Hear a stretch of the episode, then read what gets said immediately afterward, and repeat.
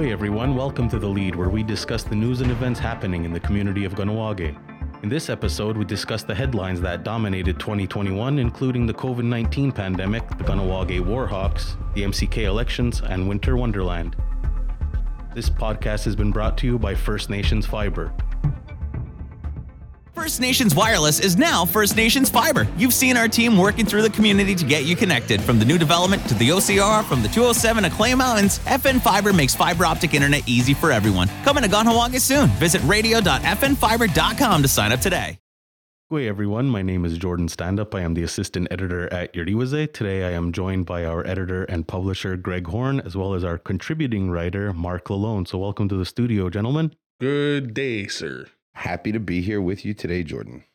So, we're going to be talking about some of the things that have made headlines throughout the past 12 months. And of course, just like 2020, 2021 was also dominated by headlines of COVID-19 pandemic. And at the beginning of the year, the Quebec government began to introduce some new safety measures, including a curfew. I was just wondering which one of you gentlemen would like to start talking about this curfew that was in place for nearly five months. Well, you know, I think when when uh, Quebec Premier Francois Legault implemented the the curfew in, in for the province of Quebec, which wasn't uh, didn't include Kahnawake, it was you know it, it, was based on some anecdotal evidence about curfews in in places uh, you know like Italy and France that were hit much harder um, by the pandemic than than Quebec was at the time. Uh, so the, you know the idea was to limit gatherings outdoor, uh, not, um, indoors. You know, closing bars and you know basically um, limiting where and how people can gather. Right. Uh, so the the idea was to uh, have uh, a curfew at 9 p.m.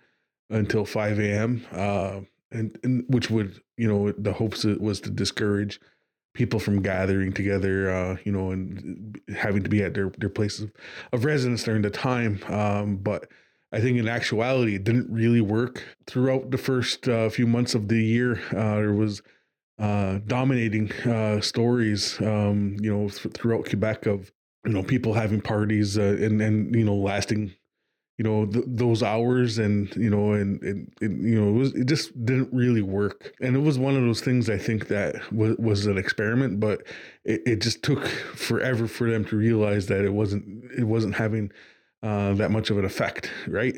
If we look back you can see sort of the the the the impact it had on people's mental health i think far outweighed the impact it had on on relieving the strain of the virus on Quebec hospitals. Like, I mean, that was the idea. The idea was to um, reduce the strain on the healthcare system because, you know, at, at in the grand scheme of things, we have to look after people. We have to be able to take care of them when they get sick, and and and that was the idea. A, it was a noble idea. It was a great idea. I think it didn't really work in practice, and it lasted until May 28th, which seems astronomical when we're looking back. But as we record this, the Quebec government is uh, is considering implementing yet another curfew uh, with an indefinite period. And um, there's a lot of stress being felt on social media and in, you know, the larger Montreal area community. So um, there's there's a lot of conjecture, as Greg said earlier. It's a great point. There was anecdotal evidence that it had worked in places that were harder hit by the virus, but no other jurisdiction in North America, I think it has to be noted, uh, implemented a curfew. And I would argue that once more, Quebec is a hotspot of COVID 19. And discussion of a curfew, I feel like once more might might be counterproductive. But it's an election year, so we don't know precisely what's going to happen. I think it's important to note that all the measures that that all jurisdictions have have implemented, you know, since March 2020, hasn't been to stop the virus. It's to slow the spread and it's to to ensure that the healthcare systems don't get overrun. Uh, you know, that's that's the, the the only reason why all these all these things are being done. Uh, you know, um, the the the novel coronavirus is that is is that is it's novel.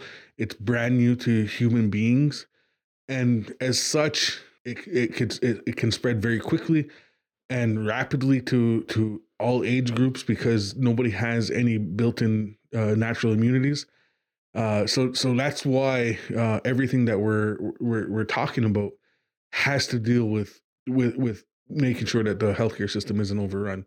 Uh, and and protecting the most vulnerable because the people who are the most vulnerable are the people who are going to get get the sickest and and potentially die from this this right? And you know the the the average everyday person who's healthy you know and and is active and and all that is isn't going to be very impacted but they could pass it on to somebody who's in, in the high risk categories right? And that's that's that's where the worry is. And that leads to uh, vaccination clinics around you know earlier in the year that's around the same time that we started to discuss things like that happening in and around Kahnawake. December 2020 the first vaccines received approval, uh, first in the United States and then in Canada. And I believe the very first vaccine uh, administered in Quebec was done so in late December 2020.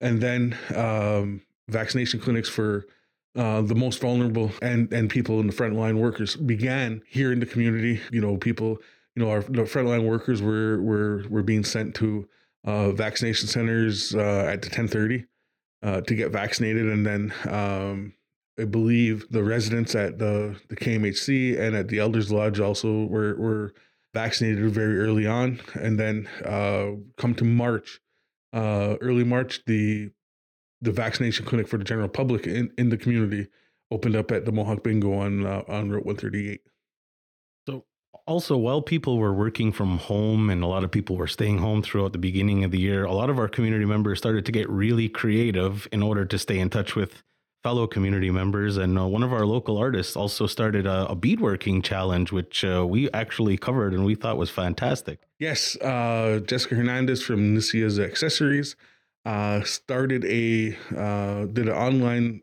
beadwork challenge, uh, put out a pattern.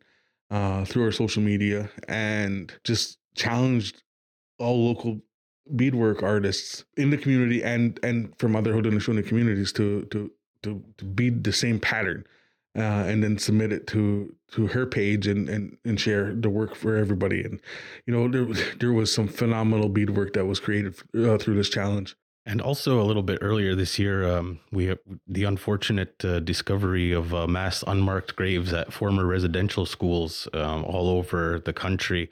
And it's something that uh, we've known for for quite some time, but the the word residential schools is being used more now than ever, and um, it's something that has been taken note of here in Kahnawake for absolute sure. Yeah, um, you know that that that was a story from uh, I believe the the late uh, late part of May at the former residential school in British Columbia, and you know they, this is something that I think everybody uh, who has family members who've attended uh, residential residential schools know is that uh, you know kids went were, were taken from their homes and, and and brought to residential schools and never returned, and they died at school. Uh, you know, some by sickness, some by uh, foul play and and you know at the hands of the, the people who were who were entrusted with their care. And this has been known uh, in in in our communities for you know as long as residential schools have existed. Um, but uh, you know the, the the greater Canadian population either didn't know or refused to listen. And now with with some you know ground penetrating radar being done uh, at, at, at several residential school sites across Canada and, and, and discovering thousands of unmarked graves. Um, you know, it's it's it's it's very much real and brought the country to like to a standstill and and and, and realizing that the history that they have learned isn't really the actual history of, of, of this land, right? Yeah, and after the uh, the initial discovery that you were just mentioning, Greg, of course, uh, our community members did a, a, few things, and one of which was they began placing shoes in front of the uh, St. Francis Xavier Church as a way to remember the uh, the children who didn't come home from residential schools. And uh, heading closer to the summertime, they also had a rolling blockade to uh, cancel Canada Day. Yeah, so uh, I'll talk first about the the shoes. It all started on a Saturday morning, uh, not long after uh, the news broke, and people were like, "Wow." You know what can we do? And then one community member, you know, just went and, and, and placed a pair of shoes there to represent the the the children who never never came home. And that that one act really resonated with with the entire community, and and people began showing up uh, and and placing hundreds of pairs of of shoes in front of the, the church, uh, you know, here in Kahnawake. But uh, it was also something that would, uh, you know, uh, spread all over the place. It was happy. I think the fir- very first place it, it, happened was in BC, and then you know people said, "Oh, this is this is something. This is a really good idea." It's, it, it, it was an act of, I think, some a, way to release the the feelings that everybody was was having. You know, and then. uh you know when I, when I, I was there was uh I would go take some pictures and and got some very powerful images. Uh one one community member uh, put a pair of boots there and as he was placing them uh, he just said you know this could have been me and for a lot of people it's some people their their their brothers and sisters went to residential school and and they didn't and or their parents went to residential school and and and they didn't and and and the intergenerational trauma that residential schools caused you know, is is still being felt today. I mean, the last residential school was uh, closed in the mid '90s, and you know, there's there's generations of people who don't speak their language and don't know their culture because of residential schools. You know, I mean, you know, my parents don't speak Kanien'keha because their parents consciously said, well, because we suffered going to school um, for knowing our language and culture, we're not going to teach. You know, and and there's there's there, you know, I think right across across North America, there's people. You know, I think it's uh, I think they referred referred it to as the lost generation uh, of of people who who did not learn their language and culture, and and you know. And that's such a, such a disservice that happened uh, because of residential schools, and uh, you know, in, in, in the 70s uh, and, and into the 80s in, in our community, we started making uh, a very, very concerted effort into bringing back our language and culture and and you know with the establishment of of of all these uh, immersion programs and and and opportunities for people to learn the language. So so you know the the goal of the residential school system which was to assimilate native children into uh, Canadian society didn't work. And you know the people who are who are here today in, the, in our community today are a testament to to how it didn't work because we're you know we're still here. We're still we still know our language. We still know our culture. We still practice our ceremonies you know and and and and that's a good thing. And and you know i think that um because of the discoveries uh and it made it real like it was something tangible saying oh you know there's there's there's there are Uh, you know the our oral tradition is like once again being vindicated as, as fact. And people were like okay well we have to do something. And you know these discoveries were made public you know in june leading up to canada day.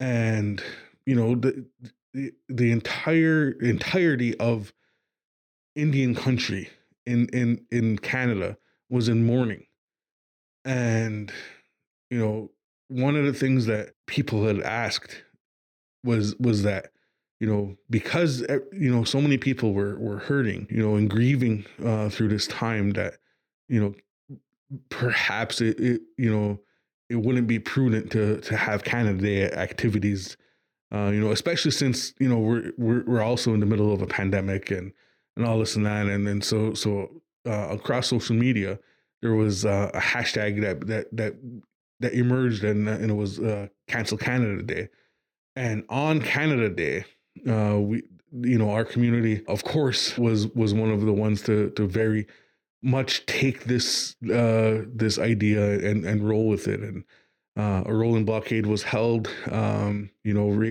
from uh the boundaries of the community and and and just to show you know you know show Canada that we're not celebrating you know the the, the birth of this country and uh and and and everything that it means and at the same time uh, a group of, of, of of men and women from uh, traditional men and women left the longhouse on Route 207 and then and then went and go and reclaim a, a, a parcel of land that's slated for development in Châteauguay and that's traditionally Kanien'keha land, Kanien'kehá:ka land. Right. And talking about uh, residential schools and Cancel Canada Day and different things, it did spark a lot of support from outside of the community as well, because I remember some Châteauguay residents placing shoes as well uh, outside of a, sh- a, church, rather in Châteauguay. Uh, Mark, what kind of uh, support were you seeing out on your end in the West Island? Well, I, I'd love to actually bounce off something Greg said earlier about non native people not knowing or turning a blind eye to residential schools, the trauma that that was inflicted and and the horrors that that were perpetrated upon children there. I think that that that the cancel Canada Day and the discovery of the bodies sparked a, a turning point in in non-native communities and I, and I think maybe for once there was a little bit of recognition there. I, I can speak to something I, I, just drove past a sign yesterday outside St. George, École Secondaire Saint Georges in Senneville, and it, it, it's a sign that is it's on the on, on the fence and it says missing gravestones and it, and it lists the number of kids that were discovered at each of the residential schools, and uh, I, I'm literally actually getting chills right now because I the idea that 25 years ago residential schools were still in operation in Canada. I, I can't even imagine. And I can't believe that uh, any history of a country I was part of had any part in, in perpetrating this. You look at, at, at any history, right? And, you know, how, how, how it's framed. It's, and the people who, who, who, who write history tend to, to gloss over the very terrible things. And any country with a colonial history, like Canada, like the US, their hands aren't clean. They've had to do terrible things to to to get to where they are today. And and now sit there and, and act like they, they have the moral high ground when they don't. You know, Canada like the RCMP, Royal Canadian Mounted Police, were created out of the Northwest Mounted Police which was created specifically to quell Canada's Indian problem.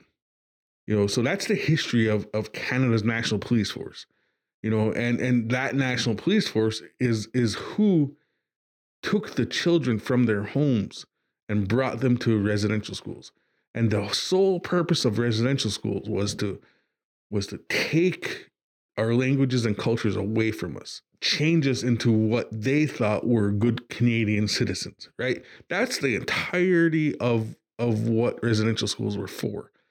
So for for for Canada and, and politicians today to say, "Oh well, we didn't know what happened and and we're ignorant." No, you you you were willfully ignorant because these atrocities, the things that were happening in residential schools, were known, were talked about, you know, they were in media at the time, and and but people because it was Indian children, people didn't care, and it wasn't something, you know, that that they that they they thought, you know, okay, well, you know, what what what's what's uh you know abuses of few of of of of these people that we don't like anyway, right?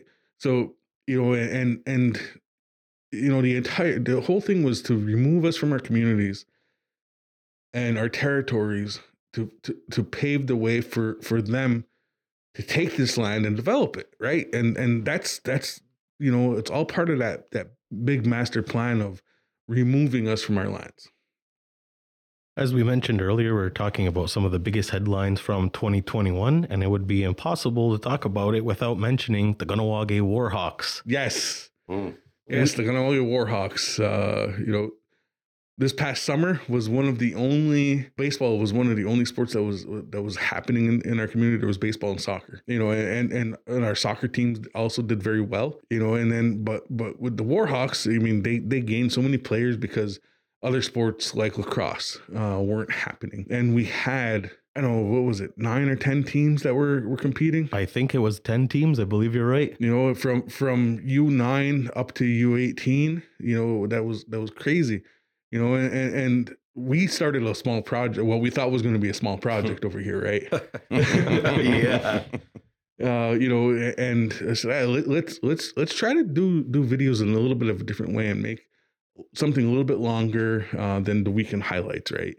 And you know, next thing you know, we have 30 plus hours of, uh, of video footage, and at the end of the day, we have a 54 minute documentary on on uh, the Warhawks uh, because the U18, U15, and U13 teams all won regional championships. They made history this year. It was amazing. Yeah, you know, and and and and for us to be there to to be able to uh, capture that and, and watch it, it was it, you know it something special. And I know I'm gonna remember remember for a long time. You know, and I hope these kids also remember that uh, what it felt like to to to be to be playing on a team that that you know on teams that were that good.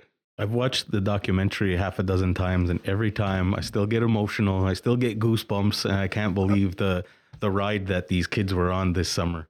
It's an incredible product. And if you haven't seen it, I highly recommend checking it out. It's great. It's hard not to watch and feel, you know, equal measures of pride and, and emotion for these kids. And so, so the documentary is called Iorì:wase Presents Warhawks, and it's available on our social media pages uh, at facebook.com slash Iorì:wase, uh, our YouTube channel, uh, just search Iorì:wase. Uh, and it's on our website at KahnawakeNews.com. Greg, you mentioned earlier that sports were uh, far and few in between this summer, but we'll stick to the baseball diamond because the Kahnawake Mixed Softball League also made it through yet another summer of successful baseball. Yeah, that was uh, it was different. Uh, you know, I, I play for uh, for the boys. First, we started the season off uh, with, uh, with with different measures in place. Uh, you know, we only use we were only pitching to ourselves. You know, and and you know, it was just it was just very strange. And then as as the situation of the pandemic, you know, because at first the, the whole idea was that was we were playing, but it was only gonna be for fun. There was gonna be a championship, and then things things evolved, and and the situation of the pandemic got better in the community. There was you know almost no cases uh there was a lot things were a lot safer. And and then uh it shifted to basically a normal year. You know there was a couple different different changes that were made but it was, still was it, it was more like a regular softball season. And uh at the end of the day uh the KBC Yankees uh ended up winning uh winning everything. And uh you know it was a really good season. It was a lot of fun I noticed the amount of fans that were gathering around the uh, the ball field near Kateri Hospital uh, Tuesday and Wednesday nights for for softball, and it was pretty incredible.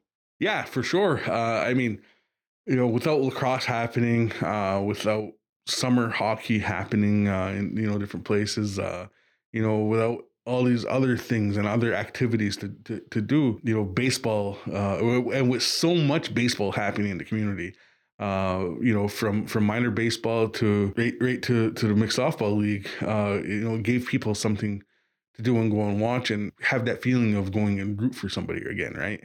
So now we're going to take it from the baseball diamond to the Kahnawake Sports Complex, where the Mohawk Council of Kahnawake elections were also held this summer, and we also oh. have a new Grand Chief. Yes, Grand Chief. So that was, uh, you know, again, uh, the elections was a little bit different than than we're used to. You know, having the venue change. Uh, normally, it's done at Gardenoha, or in the past, it's been done at Kateri School and at the Youth Center. Right. But but in order to to to, to accommodate, I think the the expected crowds and to be able to do it in in a space spaced out manner, uh, a, a, much larger uh, facility was needed, and the lines were long. Uh, you know, it took.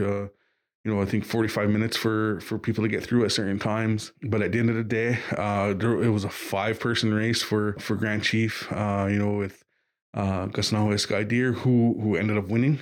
Gina Deer, Frank McComber, Sterling Deer, and Keith Mayo, all all running, uh, you know, on various platforms, you know, involving business, involving traditions and culture. I don't remember a time when there was that many people running and that many people who had very good platforms where it was very difficult to to pick to handicap and, and say who's who's going to be the clear cut winner here.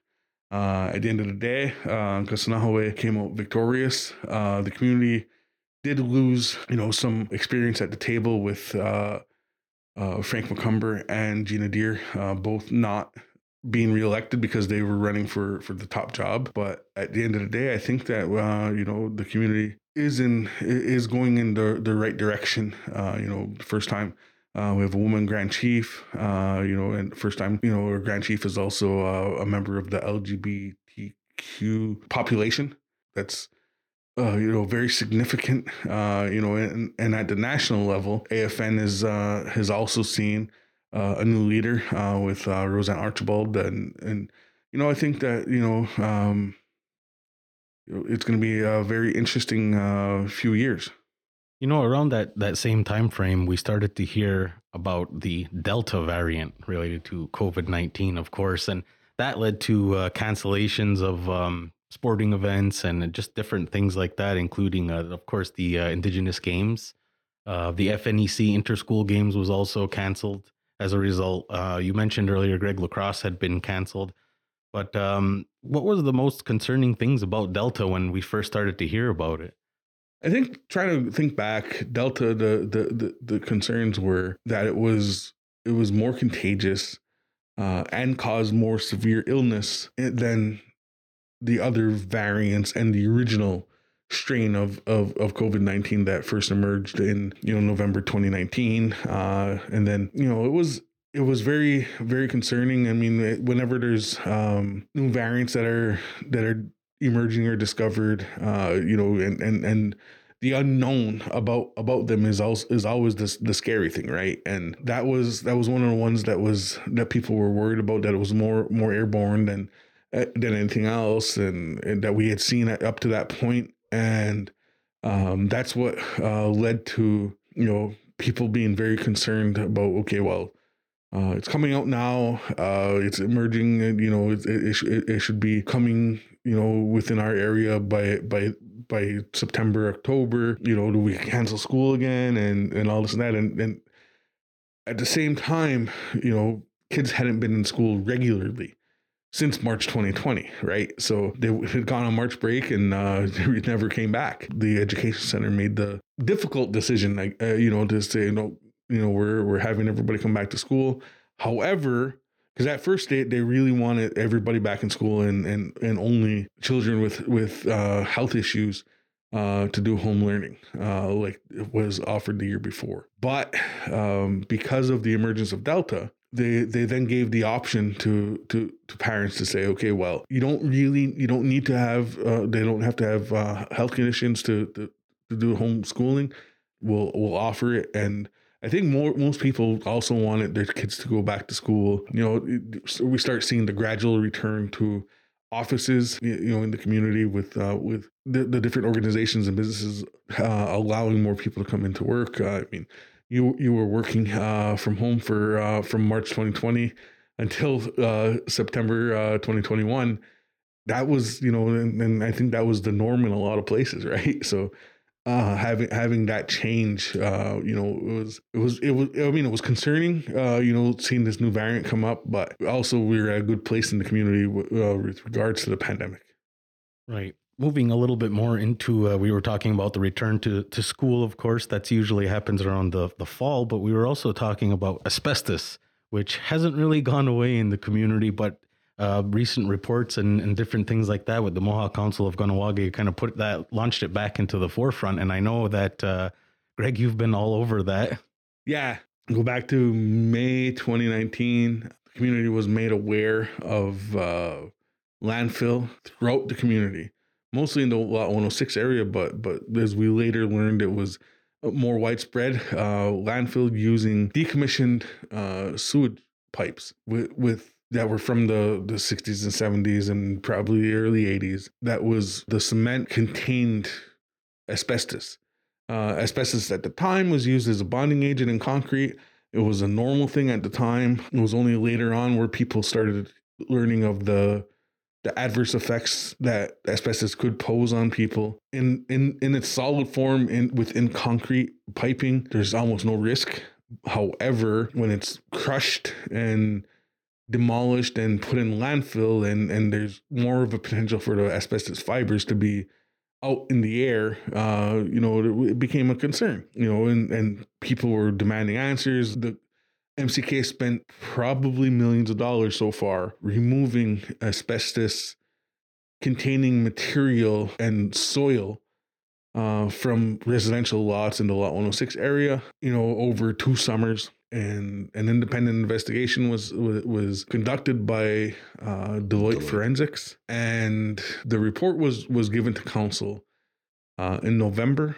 The executive summary was released to the community at the end of November, being in December through a press conference. Finally, probably the first press conference we've we've had in a year and a half. Right. um, I mean, the the executive summary does does shed some light, and the council has said that they're going to be accountable and transparent as this moves forward. But there's there's also human resources issues uh, at play here that makes some of this stuff confidential, which is why the entire report hasn't been released to the community. Right. I mean, it's you know we want the community deserves answers, and you know, and and and some of the answers that that that the community wants aren't being given. The the council has said that systemic issues uh, led to the problem. Uh, you know, you know because uh, depending on the department, you know, they had a different interpretation on the on the the risk and dangers of of this uh, asbestos containing material. But what what's disconcerting is that in 2016, the Kahnawake Environment Protection Office and the Public Safety Commission began raising alarm bells, saying this is this is an issue that needs to be addressed. And the capital unit well said no, you know, it, it doesn't really pose an issue. We, you know, it's not a health risk and whatever. And and and this was going on behind the scenes that nobody knew about. It wasn't until 2019 that the council knew. And according to the report, it was only because somebody in legal services overheard a conversation. And then it, uh, it came to light and then the community was notified and and and you know that's that in itself you know that's that's that's a problem is it, it, you know it seems like there that the, that the MCK is operating in silos and not communicating with it within its own departments properly.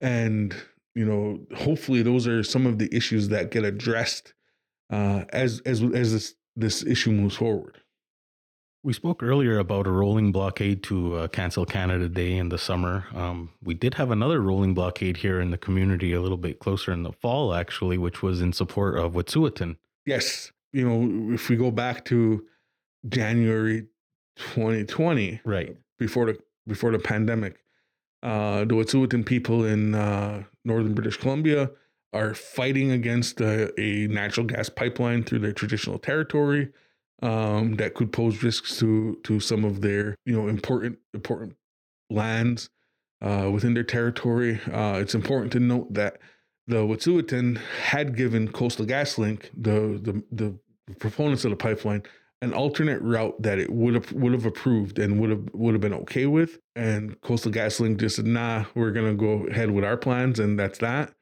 Uh, so they've been fighting this for for years. You know, Coastal GasLink uh, got a, got an injunction to to prevent uh, the Wet'suwet'en from being on their own land, uh, you know, in their unceded territory, which is uh, which has been affirmed by the Canadian Supreme Court through a Supreme Court decision in 1996.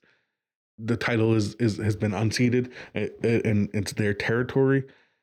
Uh, so the RCMP came in, uh, you know, basically guns blazing and uh, you know and, and the SWAT team style raid you know that was that was broadcast uh, on Facebook. And uh, you know one of their spokespeople had said uh, you know shut down Canada and railway blockades ensued right across Canada including here in the community. Throughout that time uh, the Wet'suwet'en hereditary chiefs had made a visit to Mohawk territory uh, you know in Kahnawake and in Tyendinaga uh, where people were were really uh, you know showing a lot of support. And uh, a formal agreement our relationship was was forged between the two communities. And then um, in november the wet'suwet'en issued a an eviction notice to coastal gaslink. Uh, said these guys got to leave our territory. You're violating all, uh, all these different things that you know that you shouldn't be doing. And uh, within days, the RCMP went back in and and and and opened up, uh, tried to open up the, the roads again, and uh, so rolling blockades were held across Canada again, including our community, to show, show to show support for the Wet'suwet'en. You know, while talking about the fall, um, I just wanted to mention James Day and the Haunted Woods crew because of all the events that they were holding. You know, from the end of the summer, like right up on through, through Halloween, of course, but a lot of the events, which included, uh, you know, drive-ins and a haunted drive-bys and there was also a haunted mini putt.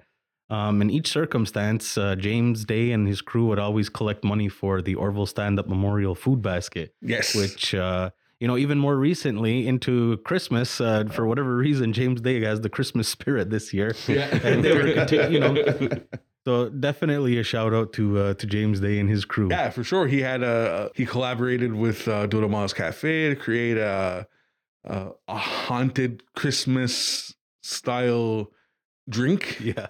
uh, where a portion of the proceeds were were donated to the the, the uh, Orville Stand Up Memorial Food Basket. Uh, he also collaborated with the Kahnawake Brewing Company to create a haunted brew of some sort, uh, with proceeds going also going to the uh, the food basket. At one point, I felt like we were interviewing James almost every other week because of all the events that they were having. And it sounds like uh, next year is going to be another big year for his crew because he plans on announcing a lot in the next couple of weeks. Yeah, I mean, and and and this is a guy who who has a lot of Halloween spirit, and you know, the the pandemic put the brakes on a milestone year for him uh, with his haunted woods, uh, and and he adapted, and and and in 2020 did a haunted drive by rather than uh, haunted woods, but then uh, he was able to have the haunted woods this year, uh, and you know, he went all out. Him and his crew went all out again. And you know, speaking of uh, of raising a good chunk of change, that means we would absolutely have to talk about the uh, seventh edition of Winter Wonderland, which was hosted at La Vista just recently, actually. Yes, I think the Winter Wonderland has become one of those holiday traditions in the community and you know in a, in a very short period of time. In 2020 it wasn't able to be had the way we normally do it. Uh, it was done virtually and uh, you know people just uh, you know put their their names in a hat kind of but this year they were able to you know have uh, a larger event uh, more like we normally have but uh, had to go to a different venue just because just to ensure the that proper spacing and social distancing was was held and at, at the end of everything uh you know a lot of money was raised for Gurnu Rasta's scholarships Yeah, definitely. Uh, just after or before expenses, rather, it was uh, just a little over $103,000. So a lot of people were very, very excited for the return of Winter Wonderland, yes. of course. That brings us a little bit closer to today. Unfortunately, we have to talk about Omicron, which is not a transformer. Or, or, or a Dell Sadly, no. computer. We're all sitting here in masks right now, um, because this is the variant I think that is the scariest in in terms of transmissibility. No doubt. The jury's still out on on whether or not it's it's worse or than than uh, or the same as other others in terms of uh, severity of illness. We do know that if you have been if you have been vaccinated, uh, that if if you were to get a breakthrough infection of any of the variants, that your that the chances of illness are uh, severe illnesses are are are are very much diminished, uh, and that seems to be also true with with Omicron. And studies are showing that a third shot of any of the of the COVID vaccines is is is very effective. The Omicron variant is very new. It, it first emerged in South Africa in late November, and it's already now the dominant strain in in Quebec, likely the rest of Canada as well. We're looking at uh, you know an unprecedented number of cases in the province. Uh, I think this week we've we've seen uh, daily numbers top thirteen thousand, rolling average being over uh, seven day average being over ten thousand. Uh, those are numbers we've never seen before, and and it's just you know it's it's it's concerning. It's something that we have to keep our eye out for it because it's aerosolized, so it has a little bit more. There's a little bit more of concern uh, uh, regarding it. we talk about the transmissibility of it and and the viral load. Francois Legault came out this morning and said, you know, uh, a third booster is going to reduce the the viral load by seventy five percent, and I, I I I don't know where those numbers are coming from. I guess from the Quebec Public Health Department, but he he mentions the third vaccine. Uh, he mentions the third booster, but I think what's important to note is in terms of the numbers, we're probably they're probably on the low side because a lot of people just can't get tested. The government was supposed to be able to roll out the the rapid test kits and, and the, the antigen kits free of charge to people starting December twentieth, and you can't put your hands on a test unless you've lined up at five a.m. in front of the pharmacy. and, and also the the positive antigen test from rapid test isn't included in any of these numbers, right? Nope. Uh, because nobody's report. You're It's- not required to report on that's it. right. Uh, so you know, uh, they're saying that the numbers could be the tip of the iceberg, and I mean, you just look in in our community, the week between Christmas and uh, and New Year's, the the testing site was open for three days, and you know, on the first day they announced that if anybody's needing a test, they should try to book elsewhere because it was they, they were overrun and, and and didn't have room for any more throughout the rest of the week. Mhm. You know, and, and the numbers in the community uh, as of Wednesday evening are 93 active cases uh, within the community. Uh, there's one hospitalization, you know, so so you know it's concerning. I mean, the evidence that we're seeing, uh, you know, and and and from from people who who are who are sick or who have it is is that it's much less severe. You know, you know, getting some aches and pains and sniffles and sore throat. Some people are having a little bit rougher time, but it's not, you know, the you know we're, we're not seeing people getting the uh the pneumonia uh that covid was causing at the start which is what alerted the world health organization to to something something potentially dangerous Early evidence also suggests that the Omicron variant is less likely to cause myocardiopathy. so and and one of the things is that they're seeing too is is breakthrough infections of omicron Mhm. Are resulting in a greater immune response Yeah, uh, your your antibodies are supposed to have, have, have you know expanded. what what happens is is is what, what they're seeing is after you've gotten your your second dose of a vaccine you you, you have a an immune response of uh, something like 90 times of of what you had before. And when somebody gets a, a breakthrough infection after being fully vaccinated is they're seeing the immune response a thousand times more which is which which results in better immunity long term afterwards.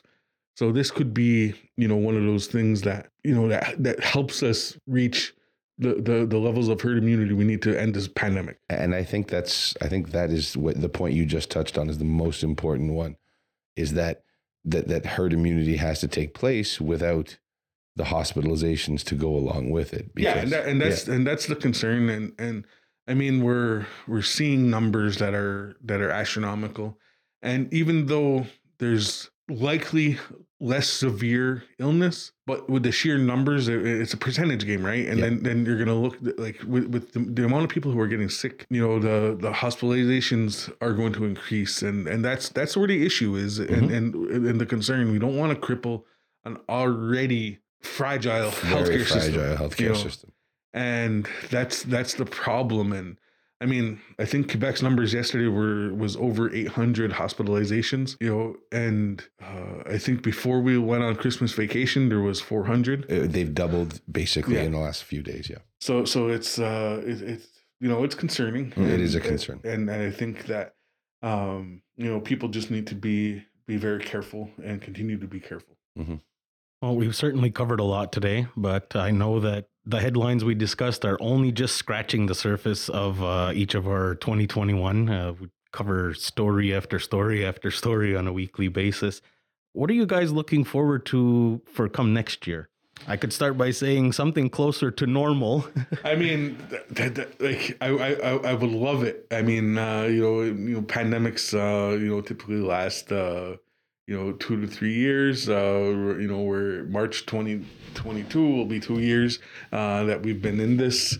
Hopefully, you know, I think in in October, November, everybody was very, very optimistic, thinking, all right, yep, in, in a few months, this is going to be behind us. Uh, things are going to be back to normal or a semblance of normalcy. And then Omicron hit and and kind of have people reevaluating things. Uh, you know, you know, with with non-essential businesses being closed, uh, you know, are are reducing hours. You know, um, bars being closed outside of outside of the community, theaters being shut down. Um, you know, restaurants in the community being uh, shut down. The the manufacturing industry in the community has been shut down until uh, mid first week of January. Uh, you know, I'm not. I'm. I'm. I, I want to be optimistic, uh, but I don't also don't want. Don't want to get my my. Uh, I, I I don't want to get my hopes up only to be let down. oh, I understand. I feel you. Yeah, I, I'm in the same boat. Um, professionally, I'm looking forward to reporting on the end of the pandemic. I'm really excited about the potential for that down the road, like that's something that that fills me with hope and joy. Th- thanks, Mark. You just set us back uh, Yeah. by, by vocalizing that. I, I like to think I haven't. on wood. I like I like to think I haven't jinxed us, but on the other hand, you know, as Greg said, we're looking at two to three years, and March 2022 is not that far away, and that'll be two years. Personally, uh, from a personal standpoint, I'm looking forward to gym's reopening. I I love the gym. There's you know great facility that uh, right here in the community that um, that caters to all ages and and and and body shapes and levels and. Uh, you know, just recently, Greg and I had a great time working out together in that gym. And I would highly recommend uh, that everybody get the chance when they go back. So I, it is my happy place. I love the gym. You know, I always leave there feeling great. And so uh, that's, from a personal standpoint, that's what I'm looking forward to. Well, we're definitely looking forward to a, a happy and healthier 2022. So I'd like to take this opportunity to thank both of you gentlemen for joining me today to discuss uh, some of the headlines of 2021. Yeah, I'll go. Thank you. Y'all go for listening. Stay up to date with all your Day podcasts, including profiles, the cycle, and front page by following the Iorì:wase podcast channel on Apple, Spotify, and Google.